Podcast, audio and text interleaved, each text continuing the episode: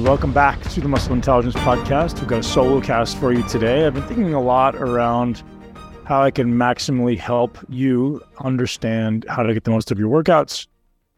And there's a lot of things that I'm focusing on lately, personally, in my life.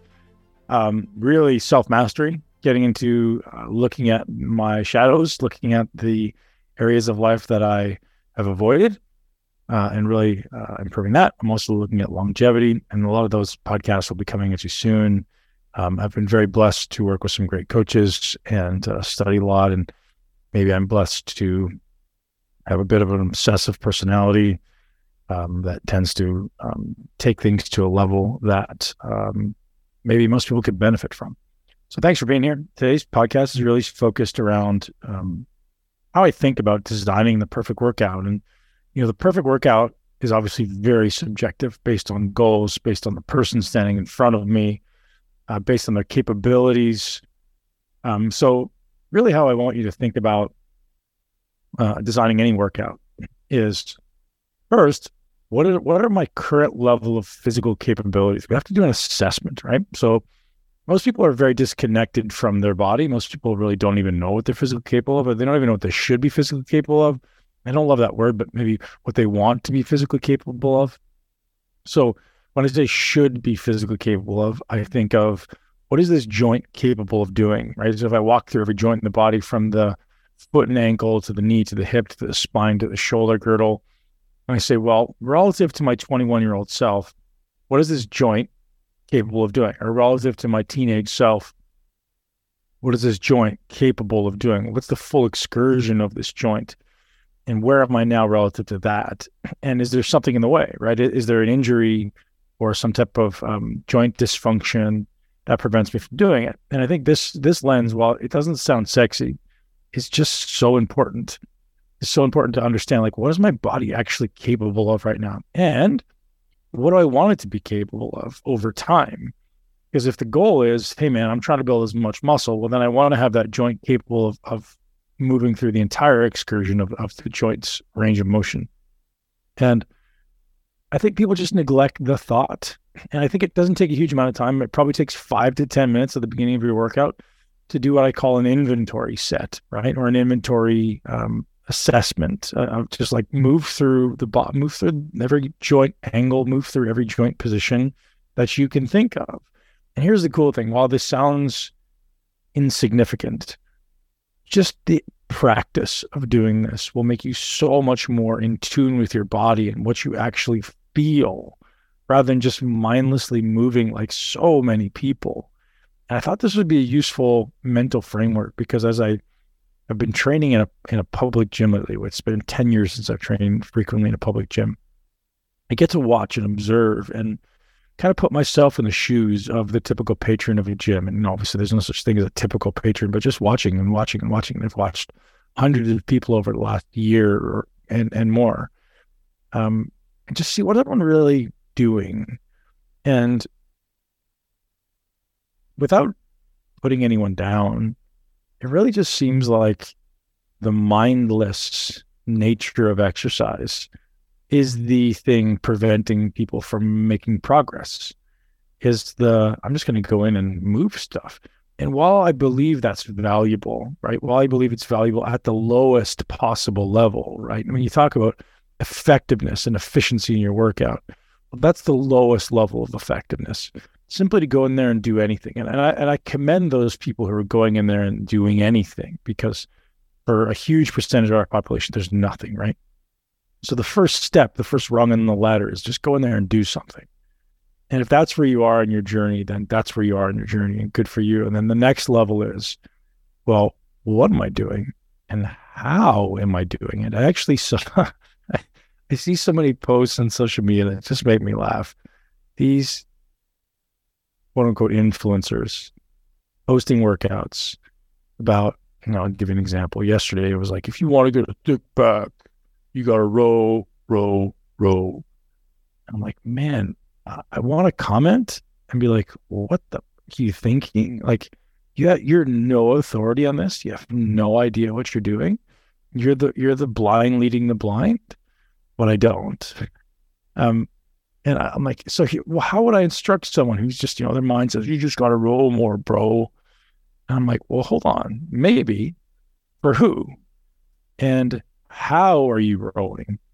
Can't just say everyone is going to benefit from running because I'll tell you what, I, for 10 years of my life, from maybe less, eight, 15 to 23, 15 to maybe 25, I just did that. I just rode. I just did the, and this is just a metaphor for anything. I just went and I just worked hard. Did I build muscle? Yes. I also built a ton of injuries and a ton of imbalances. And so if your only lever is working hard, you're in big trouble. So, or quote unquote, just do the rows, bro, because the rows built the back. Well, they can don't. Rows done well for your body structure build your back. And so instead of just mindlessly following this, you know, these monkeys, you know, monkey see, monkey do, you got to think like, what is this body supposed to do? And how can I just take this joint through its full excursion and this muscle through its full excursion, which are not the same thing? And think about, well, how do I maximally make this thing do work? Because I'll tell you definitively, simply pulling a bar from the floor to my chest does not build my back. No, it does not. It may for a very small percentage of population. Here's where things go wrong, right? Is you watch these guys online, they have a great physique, and you go, well, he's doing it, it must work. No, he's doing it. He's not you, and it might works for him. Maybe, right? He doesn't even know what's working. That's the crazy thing. He has no idea what's working. He's just doing shit. And he's like, oh, by accident, this works. And some people def- definitely build muscle by accident, right? They have great, great genetics. They have great mechanics. Maybe they by accident found a great machine that fits their body really well, right? So here's the thing I don't want your muscle building to be by accident. I want your muscle building to be on purpose. So if I can definitively say for your body, choose this exercise, do it this way, this many times, that's an effective strategy. And people don't think like that. And, and I encourage you to think like that. And so there's no exercise in the world that's perfect. There's no exercise in the world that's magic. There's no exercise in the world that needs to be in anyone's program. Throw all that shit away. That's complete horseshit. So the first thing you got to do is like, well, what am I trying to do? Okay, let's, let's use back since we're on the back bandwagon. I'm trying to build my back. All right, man, let's talk about this. Well, what does the lat actually do first? Actually, maybe even before that. What is this joint actually capable of? And can I take that this this limb through this full range without any discomfort and limitation? Because that's the first bottleneck, right? If the joint doesn't move, then you can't take the muscle through the range. Then you go, okay, well, what does this muscle do? Can I take this muscle through the range? And then I say, well, can I add resistance or tension against that range of motion? So the muscle and the movement should come first. And then we stack an exercise on top of that. So we have to look at, you know, I think you guys may have heard me say, if you listen to the podcast for any duration of time, you hear that I think of exercise as existing in two places. It exists outside the body, which is which is forces being applied against the body. And it exists inside the body, which is the muscles inside the body and the way they move. And you have to make these things merge or make these things work synergistically, not antagonistically. And most people, it's more like, I'm just going to pick something up and hopefully my muscles do what they're supposed to do. Well, that doesn't work. Right. And again, as I said, if you're if you're an average person who doesn't go to the gym, you have a hard time getting the gym, this may not be for you. Although if you're someone who who values effectiveness and time, then this is absolutely for you. And so first I have to look at, well, what does my mechanics do? So I have a really large bone structure, like world class, not world class, like like extreme outsider b- bone structure, and this is as measured by Francis Holway, uh, kin anthropometrics expert. He's been a podcast guest. Listen to the podcast; it's phenomenal. Looking at the thickness and size of your bones. So my bone structure is in like the 99th percentile as far as how big it is. And most people, oh, I'm big bone. Well, most people think they're big bones, right? people do. Um, and and my bone structure is very very large. So when I when I spit into an exercise, it's going to be very different than someone who has a smaller bone structure. Someone has a taller, longer bone structure, and those are those are big variances as to trying to fit yourself into a specific exercise or machine. So when you're thinking about well, how do I make the most of this, first thing you got to look at is become comfortable with your body, become familiar with your body. So as I say, start every workout with this concept of explore every joint and see what you can. Can I take my ankle through its full range, which is dorsiflexion, plantar flexion? Can I take my knee through its full range? Most people can, but not everyone can. And if you can't, then obviously move up the chain, do the hip, the spine, and the, and the shoulder, and you can even do you know the neck, the jaw. Um, and if you can't, well, then you got to find out what am I capable of doing, and then pick an exercise that fits that. So that adds a whole different dimension of, of maybe quote unquote corrective exercise on top of that. But don't just mindlessly go in and do shit. And here's the thing I get that this takes thought and time, and everyone's like, man, I don't have time. I just want to do, I just want to mindlessly do. And I really understand that. It's it's kind of the the challenge in life right now, isn't it? For many people, we're so busy, we're too busy to do the things we need to do to make progress, which is ironic, isn't it? Like I want to, I want, I'm I'm really busy because I'm trying to progress in something, but I'm too busy to do the things that are necessary to make progress right? Like the meditation, like the journaling, like the like the practicing your training. If you wanted to get better at an instrument, you would very quickly practice. Otherwise, you would just very quickly fail. Yet people don't think about that in terms of their body. So when I think about designing the perfect workout for myself or for one of my many clients, first I'm saying, okay, what is this person capable of? And then I'm saying, where do they want to be? Where do they want to be? Or maybe in my mind where should they be right? Because i'm creating this the standard of excellence. Like where should where do i think they should be? Where do they think they should be? And then i'm going to do everything in my power to so and i'll give you the framework of how to do this but to first select the right exercises. Because there's no such thing as an exercise that fits everybody or no such thing as an exercise that's great for everybody. So first when it comes to programming this is just missed in in programming because I understand why. Because most programming that you'll find out there doesn't come from a bodybuilding or, or muscle building perspective. It comes from a, a, strength training and athletic perspective. So people like Charles Poliquin, who is just a pioneer in programming, um, Brad King, people who are really pioneers in um, in the programming space, really just work with athletes. So when they're when they're programming, they're programming progress because they assume one, the athlete moves well, two, the athlete's trying to get strong right? So it's like squat, deadlift, bench press. Well, programming for those things is nowhere near similar to programming to hypertrophy. And there's no one really comparing these things. There's no one really thinking about these things, you know, really since we lost the great John Meadows, right? John Meadows and I were probably the two people pushing the envelope when it comes to like thinking about hypertrophy and how to maximize this. And maybe now Joe Bennett, hypertrophy coach. I'm sure, I don't know, I haven't talked to Joe in, in a while, but I'm sure he thinks about how to maximize. Actually, I'm one thousand percent sure he thinks about how to uh, select the right exercises. You know, Joe and I worked together for years. We trained together first, and we worked together at the gym.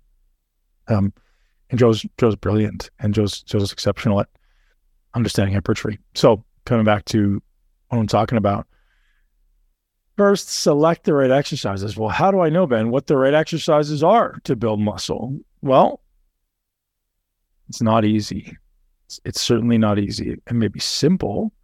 First thing you have to understand is what does this muscle mechanically do? And here's the crazy thing it's so much easier than you think. So much easier than you think. Every muscle has two ends. Find them and realize one end is always stationary and one end moves closer to the other end. That is all. yet we can we make it really complex. And like, well, these all these exercises, and I can do seven exercises for back, and the hell are you talking about? No, you don't. Not if all of them, well, the only reason you do seven exercises is because they all suck. So if you can find the mechanical path, like what this muscle is meant to mechanically do, and then figure out how I can uh, most effectively challenge that, right? I want, I want to create as much tension in that range as I possibly can. That's it. It's not complex. And this is this is why muscle intelligence as a business succeeds is because we take something that seemingly seems so complex and people come to our camps and they're just like, holy shit, I think I've never trained in my life. Or I had I've trained for 20 years or however long and I had no idea what I was doing. And that that's why it just makes it this eye-opening experience because it's really simple. People are like, oh, well, why didn't anybody teach me this?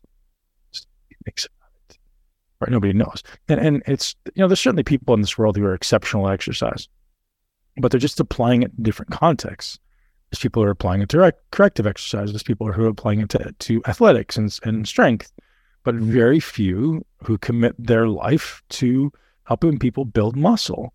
And if they do commit their life to helping people muscle, Uh, maybe that they, they don't have um, the depth of, of experience that it requires to start looking at things through a different lens or a different filter. And which is why I'm doing this podcast, because I like to share this with yourself and with coaches and all these people out there. So the thing that's missing in, in programming, most people when you talk about programming, they talk about sets and reps and volume and load and, and frequency and density and all these great variables. And these are important. And I'll repeat those all in a minute. Um, but they don't think about exercise selection. And in my opinion, for most people, probably on the order of 90 to 95% of people, the most important thing that you're not thinking about is what exercises should I be doing and why. And so, first, what does this muscle do? And most people just completely screw this up. It's really simple, but it's not common. It's really easy, but it's not common. Right. So, figure that out. And I've got um, guides, body part training guides. If you go to muscleintelligence.com slash body part, those are just PDFs right now, but actually this week, oh, I should be next week. I'm recording videos to to coincide with those, just so you can have an insight as to like what this muscle actually does and how do I actually challenge it. I just want to help. I just want to help people understand exercise at a deeper level, and um, yeah, it's it's so simple, right? And, and here's the, here's the honest truth: I'm not an expert at corrective exercise. I'm not an. If you have an injury in your rotator cuff, I'm not the guy. If you have an injury in your in your in your paraspinal muscles, I'm not the guy right? But when your body is, um, if you're look, if you're aspiring to build maximal muscle with the time you're already investing, this is where I can help you because you're probably making some really vital errors that are preventing you from making progress. If you ever heard, said to yourself, "Gosh, you know, I feel like I'm not getting the uh, the return for the amount of time and effort I'm putting in," or if you've ever experienced an injury or setback while training, injuries and setbacks in life are inevitable, but shouldn't happen while training, certainly, unless you're doing something really wrong um, yeah, then, then then I can help, and that's why I'm here. So first, let's understand what these muscles do, and, and remember, go to muscleintelligence.com slash body part, and I can I, you can pick up any of the guides; those are free. If if you want one guide is free on me, and uh, if you want all of them, then it's a very low cost, just so we can support you on that. And once you get that in there, you'll find some really unique insights into um, ultimately how to maximize your training for that body part. And I intend to record these videos next week because those guides are probably four years old by now. And I think my ability to explain it has certainly expanded. And so I'm actually going to be doing a new edit as well really soon. So anyone who's got the guide in the past, you can get it again. And it was going to get it now, you'll get the most updated version. So the way we build it now, it's actually a dynamic document where you just log in and uh, I can edit it and it, it stays there. So it'll be the most up to date document ongoing. So regardless of when you listen to this podcast, if it's you know when it releases or, or a year later, you'll have the most up to date version. And this is something I want to keep uh, up to date because I see the value, and I think there's literally this really small handful of people in the world who are teaching stuff effectively, and I want to I want to spread this information to the masses because I, know muscle building is is relatively a superficial endeavor. It's seemingly a superficial endeavor, and I look at myself as a professional bodybuilder and I go, wow, it was so vain, right? Standing on stage, posing your muscles. It feels so, like such a distant past. And at the same time, it's such a beautiful art form. And it's such a beautiful way to connect with your body. It's such a beautiful way to connect with your soul and your character and to explore the challenges and the fear and the inadequacy and all of those character deficits that show up like, I'm not going to do this and I'm lazy or I'm going to skip out or I'm going to miss my workout or I'm going to miss my cardio and the, the character and the person that's getting developed in the process is just such a beautiful opportunity that I think every certainly man, woman, and child um, should be encouraged to do. I think it should be part of our school curriculum to get connected to your body. The more you connect to your body, I really believe your body is a compass. Your body is telling you what you need, what you what you want, what you shouldn't do, what you should do. And I love the idea of having my kids be really deeply connected to that, what they feel. Like, what is your body telling you? Where, how do you want to move? right? Your body will tell you. And, and we should all feel free in our body, free to do what we want when we want. We should feel free in our body. And if you don't feel free in your body, if something's limiting you, well, then your life is going to be limited, right? If I can't get up and sprint, then I'm limited. And that takes away options, right? You're like, if something other than my desire I mean, that sounds incorrect. If if something in any way is limiting my ability to do what I want to do when I want to do it, then I want to fix it. And I want I want my goals to be uncapped. There's no ceiling on what I can do in this world. Sometimes my body becomes that ceiling, doesn't it? And this is the framework of physical capability that I built into my my program that's launching, I think, this week. Um, phase one, right? Physical capability is should be the foundational pillar in everyone's life. What am I physically capable of? Are you as physically capable at your age now as you were at 15 or 25 or even 35 for some people? Right. And if you're not, why not? If it's an injury, great. Let's get it fixed. If it's an injury that's not fixable, great. Then, then do as many things as you possibly can to maintain that physical capability. What I often talk about is the walls closing in around you, right? And it's inevitable unless you unless you're taking diligent daily action to push it back. So, what does diligent daily action mean? Well, it's exactly what I'm telling you. First, take every joint through every range of motion. Second, learn what this muscle is supposed to do in its full ex, full contractile range. And then third, challenge that. Right? Don't mindlessly do exercise. So, do you see how I've just taken your attention? If you're listening carefully, I've taken your attention from things that are happening outside of the body, which is where most people focus, to things that are happening inside of the body. And so that's how we think about exercise. Exercise is in two places forces outside the body being applied against my body, just like gravity right now is pushing down against me. There's the exercise is just forces being applied against my body. If something applies a force horizontally into my shoulder, I have to resist against it. Everything on on this side of the axis on the, the, side that's being pushed against has to contract to hold me there, right? The, it's the idea of like resisting force. So first is resisting force, and then it's pushing back against that force to overcome that force, right? We have to overcome that inertial property of the force. And so that's it. That's all exercise is, is it's like this yielding and then this overcoming. That's it. And so if we think about that in terms of how to apply that to exercise, well, then how many exercises do we need per body part? The answer is I have no idea right? The answer is, well, what are you capable of? Can I take this muscle through its full excursion? Take this joint through its full excursion? If, if so, great. Well, what exercise is going to challenge it from the lengthened position? What exercise is going to challenge it from the shortened position? What exercise is going to challenge it through the mid range? Can I do that in one exercise or does it require two or three? And that's how I would think about this. So, as an example, a bicep curl um, you know, the bicep, a fully lengthened bicep actually is at a position of shoulder extension. So the arm's kind of behind you. Fully shortened bicep is a position of shoulder flexion. So the arm's kind of up by your, by your ear. And I need to challenge those, right? Because I need to challenge this muscle through its full excursion or what? Well, you lose it. If you don't use it, you lose it. And so it doesn't necessarily need to happen every exercise or every workout, but it needs to happen at some point in your programming because otherwise you will get weak there your body says, Hey, I'm not, I don't use this thing, I never go there, your body will literally become the shape of your exercise routine or the shape of your job, right? Most of us, our, our sport is sitting. Your body will become shaped like a chair. And so if we don't intentionally challenge the muscle to go through all these ranges, you won't you won't have control there. Your body will tighten it up. If you lose control, you lose muscular activation and control, your body will tighten up as a protective mechanism. And we need to maintain that, right? We want to maintain like, can my spine move really well? So here's how I think about this. One, all move, all human movement, in my opinion, starts at the spine and moves outwards. So make sure your spine moves well, because if it doesn't, you're going to hurt yourself. Go either at the spine or at your shoulder and hip, right? Then I go to pelvis, hip, pelvis and hip, kind of same thing in my mind. And then shoulder girdle. And do those things move well? Can my scapula move freely along my, my rib cage through all the ranges? And if they don't, find an exercise that works well for this. Fix it. Right. So corrective exercise should be some relative percentage of your current exercise routine. For most people, when they start in my program, correct, you know, movement quality stuff is probably 75% of the program. Out. So here's how I frame this. Um, skill acquisition or or or output.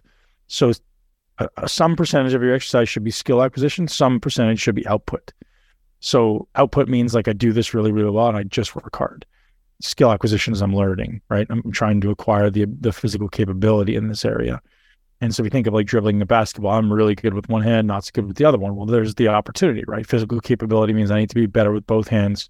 And then I need to be better going back and forth in between my legs and you're, you're building these capabilities, and exercise is no different. Am I really highly capable of one moving two contracting on every muscle in my body? I'm not, you're not going to build a body. Not only you're not going to build a body, because some of you guys may not want to build 100 pounds of muscle or 10 pounds of muscle or whatever, although you probably should. You're going to lose physical capability. That should be the biggest problem. Don't do that. Don't allow yourself to lose physical capability. Here's the thing what is the minimum effective dose, right? Start there. Like do as little as you possibly need to to maintain uh, status quo or slight progress and not allow yourself to regress. Start there. Make that your daily non-negotiable. So in my program, my coaching program, we have daily non-negotiables. Here's here's your your customized um, mobility routine. Do this every day for the next 30 days, and let's assess at the end of that 30 days has your mobility improved. If it hasn't, either we make changes or we keep going. And you need to get better, right? You need to get better. And, and here's the thing with mobility that I want everyone to realize: mobility does not change ranges of motion, in my opinion mobility changes your proprioceptive sensation at the muscle. So, as an example, if I have quote unquote tight hamstrings, stretching my hamstrings almost fails almost 100% of the time. It takes away the discomfort of the stretching to stretch because you become desensitized to it. But actually, changing the range of motion at your hamstring is not about stretching, it's about activating, improving strength and stability and those are different. And and so I think most people make a big mistake here, like, oh, I have tight hamstrings or a tight back. Let me stretch it. Man, that may alleviate temporarily the the sen- the sensation, like the burning and, and the really deep, um, you know, un- discomfort of, of of tight muscles, but it won't change it over time. No, in my opinion, no amount of stretching. And this is coming from the guy who, you know, did yoga uh, religiously for the better part of three years. Um, if I didn't train those, so if I stretch, if I stretch, I improve my range a little bit temporarily, and if I didn't train that range that I've just changed, I've just improved, meaning get strong in that range, it didn't stick, it goes away. So the encouragement is training in those end ranges, training in those those positions of weakness to improve your ability to build muscle in those ranges. So if we were to if we were to summarize everything I'm talking about right now and say, well, then what are the big takeaways here? learn your body, move, right? So every single morning I do a movement practice. It, it's nothing preordained or canned or specific. I literally just feel my body. And it may be dancing, it may be maybe yoga, it may be uh, literally anything, right? It could be shaking, like literally shaking out the tension in the body, just trying to be, be a little more fluid in my body. And I feel that when I do that, my nervous system lets go of the tension. Alert nervous system goes, okay, I'm good. And now I can go and activate and use those muscles more effectively. I've got greater blood flow. I've got greater nervous system connection. So when we think of, well, if I'm trying to get the most, to, pause for a second. So if we if we if we de- if we determine the desired end state of a workout, we say the desired end state of a workout is to challenge this muscle as much as I possibly can, right? So I want as much tension through this single muscle or these multiple muscles as I possibly can. Well, what are the prerequisites to get there? Let's start there, right? So, what are the prerequisites to get myself to the position where I can put as much tension through this muscle as possible? That doesn't necessarily mean load because tension and load necessarily are not synonymous. They're not the same thing. There's there's different factors that play into tension. And it's not just how much weight is in the bar, right? So people talk about progressive overload as king. They're correct, but what they what they miss is it doesn't necessarily mean putting more weight on the bar, and I think people miss that. So well, if the desire is putting as much tension into this muscle as possible, what are the what are the objectives? Well, I need to make sure I can move this muscle through its full range of motion because that's important.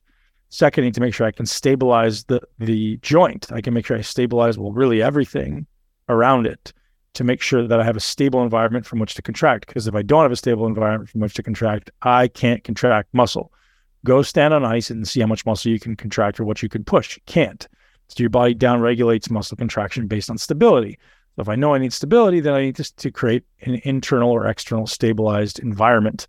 So that's another prerequisite. And then, okay, what creates stability? Well, well, the muscle contraction creates stability via the nervous system. And the nervous system is this orchestration between the brain and the muscles that says, hey, this thing needs to be stable. This needs to be turned on, quote unquote, needs to be hard, right? It needs to be engaged. And it needs to stay in this position for some duration of time. And if I've only done it intermittently for, for fractions of a second or really short amounts of time, it's going to fatigue really quickly. So then I need to build the ability to create stability in those muscles. So first there's an amplitude, how much stability can I create? And then there's a duration, how long can I maintain that muscle contraction in just in an isometric position, right? To stabilize. And then so let's say everything in my body is completely isometrically contracted. I'm only moving one joint, let's say the elbow joint to contract my bicep. Right. So everything is isometrically contracted in my body. That's hard. That takes a, it's skill the ability to not move is one of the most important skills in exercise. And most people don't do it. Most people, when they're training, are, are slinging shit or they're they're swaying or they're using other muscles and joints to move the weight they're trying to move. So if I have 40 pounds in my hand that I'm trying to curl with this dumbbell, well, I want the bicep to do 40 pounds of work as or as close to 40 pounds of work as I can, or as much work as I possibly can. In some ways, we could actually make it more than 40 pounds by using acceleration but in order to do that, I need to make sure all the other muscles that want to kick in are not kicking in. So hopefully this makes sense. Hopefully it's starting to kind of paint a picture for you guys. If it's not, I suggest you go back and listen to it again because there's a lot of little tidbits of value to be pulled out of this podcast. And so reverse engineering, I got to create as much tension as possible. That requires range of motion and stability, right? So can I create stability? Stability is, is measured through amplitude and duration. Can I get a really high amount of stability? As you can imagine, creating stability to stabilize 10 pounds is very different than 50, is very different than 100, is very different than 500. So all those levels of stability are different. It's positionally dependent, meaning if I have my shoulder at 90 degrees of shoulder flexion versus I don't know, 10 degrees of shoulder flexion, those are completely different positions, which require different muscles and different percentages. So I got to do it in all these different positions. So my suggestion is you start with a small number of high impact exercises. Get really good at them. Practice them a lot. Learn positional stability in every single exercise at every single inch of every single rep and learn to contract muscles in those positions. Learn to not move your body and your results will be faster. Now, here's the nuance of this the ability to not move opens up your ability to move. And now, I don't want to get too complex in the podcast, but there's different goals in training. There's the, the desire to create rigidity. I want to create a huge, like if I want to squat 500 pounds, I have to be very rigid in very specific parts of my body, the entire spine, obviously the pelvis, uh, you know, the, quads, the hamstrings, glutes, very rigid. And if I create too much rigidity, what happens to my my fluidity of life? My ability to perform athletic endeavors falls away. So not only do I need to train rigidity in this positionally dependent state, I also then need to tra- train fluidity. Right? I want those joints and muscles to be able to move in a fluid way, not just be hyper rigid or hypertonic. I want them to also be have the ability to to move well, to flow. And so both these things have to be trained into your day or into your life, not even a day, but in your life. And so my encouragement to you is when you're designing your ideal program, start paying attention, start thinking, spend 10 minutes at the beginning of your workout just exploring and then go do your mindless shit. That's fine. But spend 10 minutes exploring what is my body capable? What is every joint capable of doing? What, what feels tight? What feels strong, what feels stable, what feels what doesn't feel stable, and and the lack of stability will, will manifest as uh, shakiness. It'll manifest as speed. Your body wants to move through something quickly. If it's very insta- unstable somewhere, it does. Your body goes, eh, I don't want to be here. You're going to go faster through those ranges. So for those coaches listening to this podcast, watch your clients. Where are they? Where are they cheating? cheating is I'm just moving fast through this thing. If I if I if I can't stabilize in a position, the body goes, I'm going to get the hell out of here. So it moves fast. And so that's how you you identify cheating. You know, like, oh, well, that's not what that's supposed to do. Stop. And and so the cue that I use to my clients is stop, stop, stop. Right. And that doesn't mean like stop doing what you do. It means like stop in that position. Stay there. Can you stabilize with the right muscles in that position? Are you taking it with your taking the load that you're trying to resist with your muscle? Or is that muscle completely flaccid and you're taking it on your joint, which is a huge problem in itself? So hopefully I've given you some insights and hopefully I haven't confused the heck out of it. And what I encourage you to do is start by creating an internal awareness, right? What is my body feeling like right now? And great is the greatest way to create an internal awareness, which everyone who just came to camp last weekend knows, is close your eyes. don't do this on hard exercises like squats and deadlifts, but just maybe you're, you're sitting in and breathing, or maybe you're doing a leg curl or bicep curl in a machine. And like I can close my eyes here and I can just feel. I create an internal awareness. As soon as I close my eyes, my external awareness falls away. Obviously, I can still hear and I can still, you know, experience the external world, but I want to create an internal world, right? I want to, I want to have, I want to create a map of my internal reality. And that means like, well, what is my diaphragm doing right now? What is my spine doing right now? Where's the tension in my face? Where's the tension in my shoulders?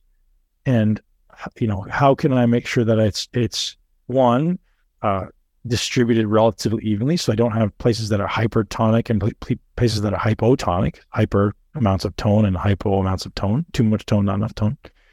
And can I create this this dynamic body that both can create uniform rigidity and fluidity, right? Uniform rigidity means, well, if I'm squatting, I don't just want to have all the load, all the rigidity through my my lumbar spine, or I don't just just want to have it through my thoracic spine.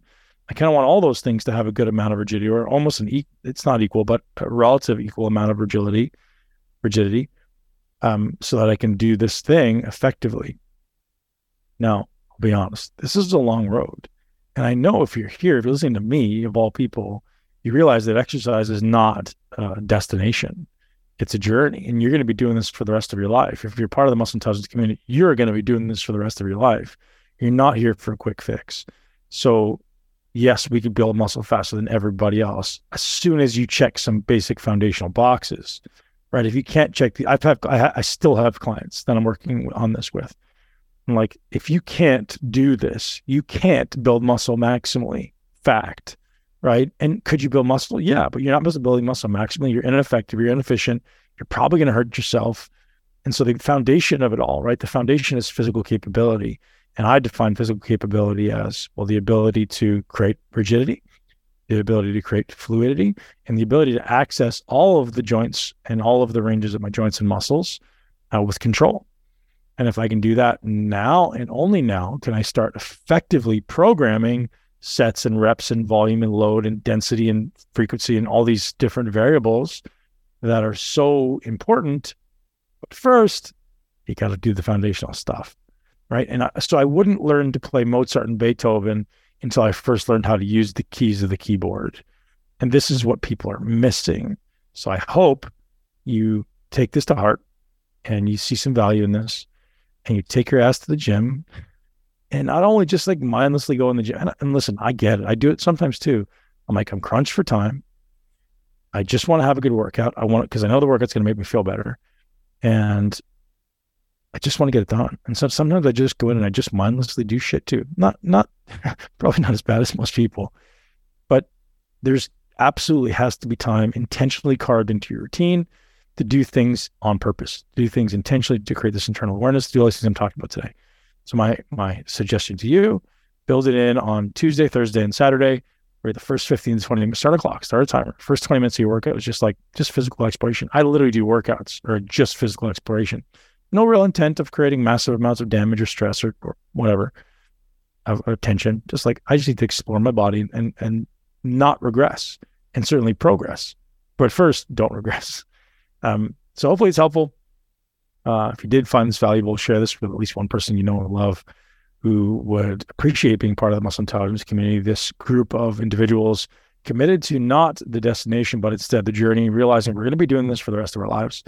You're going to be doing this until you're 90. And if you don't lay a foundation now, it's going to be a lot harder as you get older. If you don't learn an internal awareness now, if you don't learn how to contract, if you don't learn how to move your body through space, both with rigidity and fluidity, you're going to suffer start today. Build a daily practice. Make it non-negotiable. Do this with your kids if you have it with your if you have children. It doesn't have to be complex. It doesn't have to be hard. It doesn't have to be stressful. In fact, it should be play. You know, some people laugh at me when I say like I put the same song on most mornings and I dance. It's not dancing like I'm at a nightclub. It's like it's a it's this like physical uh, movement flowy type thing where I'm just like, I just want to feel what my body feels like. And I'm taking inventory of like what's tight and what's not. And it's, it, you know, it looks like, I don't know, somewhere between, um, you know, ecstatic dance and Stevie Wonder grooving to his tunes, right? It's, it's just, uh, creating this deep level of internal awareness. So, uh, thanks for being here. Thanks for listening. Uh, share this person with share this with one person you know and love. Now, I have, I have something I want to share with you guys actually. So you guys know Muscle Intelligence is constantly growing. We're building our team internally, which is phenomenal. We're amazing, amazing people. I love people who are committed to their craft, who move fast, who love to love to uh, accomplish goals. It's just been an incredible journey with the team internally. We're doing something really cool right now. We're launching a program called Phase One, which is really the stuff I'm teaching about right now: how to do it more effectively, how to connect with your body, how to understand all the body parts. Um, building that out personally. All the content is myself and my coaches um, but loving it, absolutely loving it. Um, we're also building our community. The Facebook community, um, Muscle Intelligence, is growing, um, but it's all like-minded people. It's all great people with this great intention of ultimately living their greatest life in the body they love, not just today, but for the next 50 years and beyond. If you're not already part of the Muscle Intelligence community on Facebook, go ahead and join that now. Um, no cost, just free to enter, at least for now. We are we are also launching a men over 40 community because um, guys over 40 have a unique subset of challenges. And ladies, I don't want to exclude you. Uh, I don't mean to exclude you, um, but I'm not an expert in female hormones. I'm not an expert in female physiology. Certainly not even an expert in male physiology. Um, but it's something that I'm uniquely capable of of contributing to for males.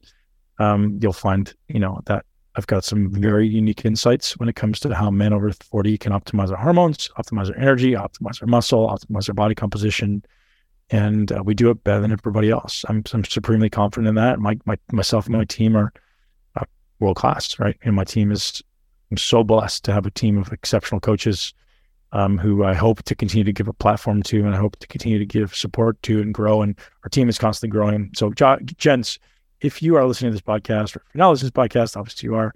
Uh, if you're interested in joining a community of men over 40, then keep your ear out uh, in the next podcast. I'm going to be launching this small community, uh, you know, intimate community that I'm going to work directly with you to help you with all of your challenges over 40. Now, it's there's going to be a small commitment. It's not it's not coaching.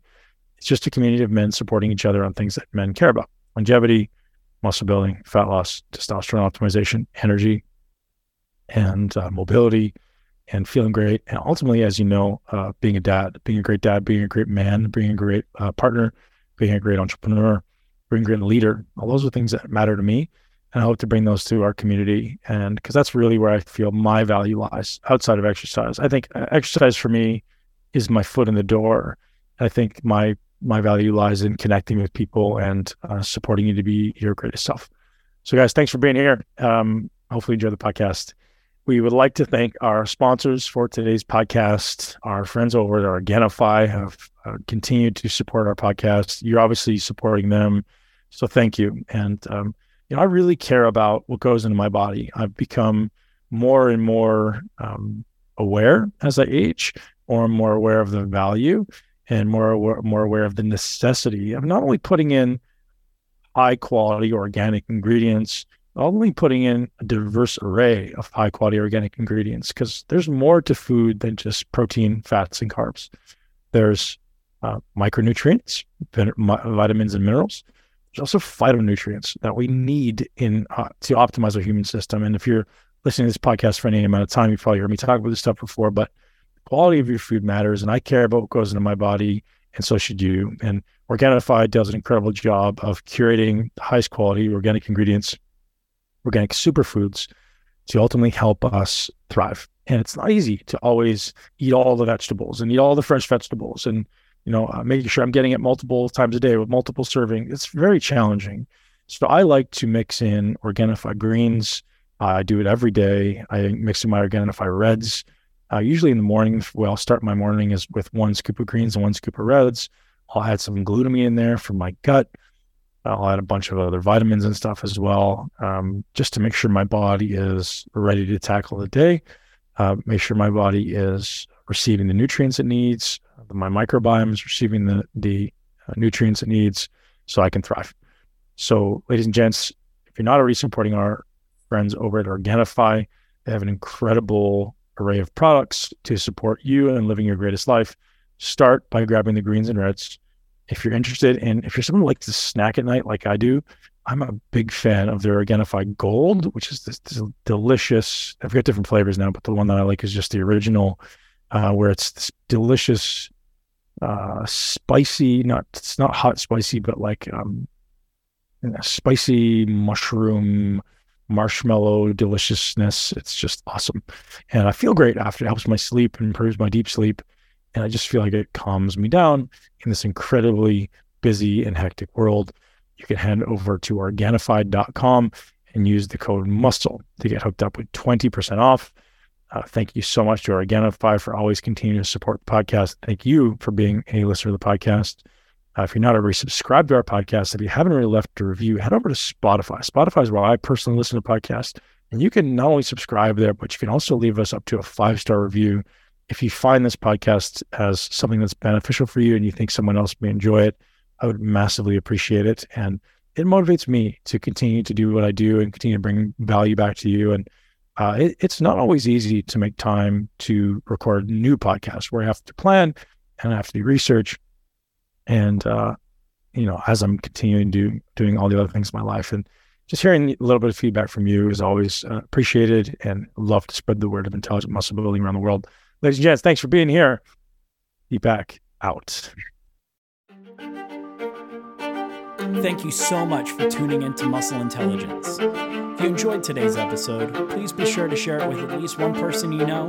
Make sure you're subscribed so you never miss an episode. This podcast is for information purposes only. The statements and views on this podcast are not medical advice. This podcast, including Ben Pakulski and the producers, disclaim responsibility for any possible adverse effects from the use of information contained herein. Opinions of guests are their own, and this podcast does not endorse or accept responsibility for statements made by guests. This podcast does not make any representations or warranties about guest qualifications or credibility. This podcast may contain paid endorsements or advertisements for products or services. Individuals on this podcast may have a direct or indirect financial interest interest in products or services referred to herein. If you think you have a medical problem, consult a licensed physician.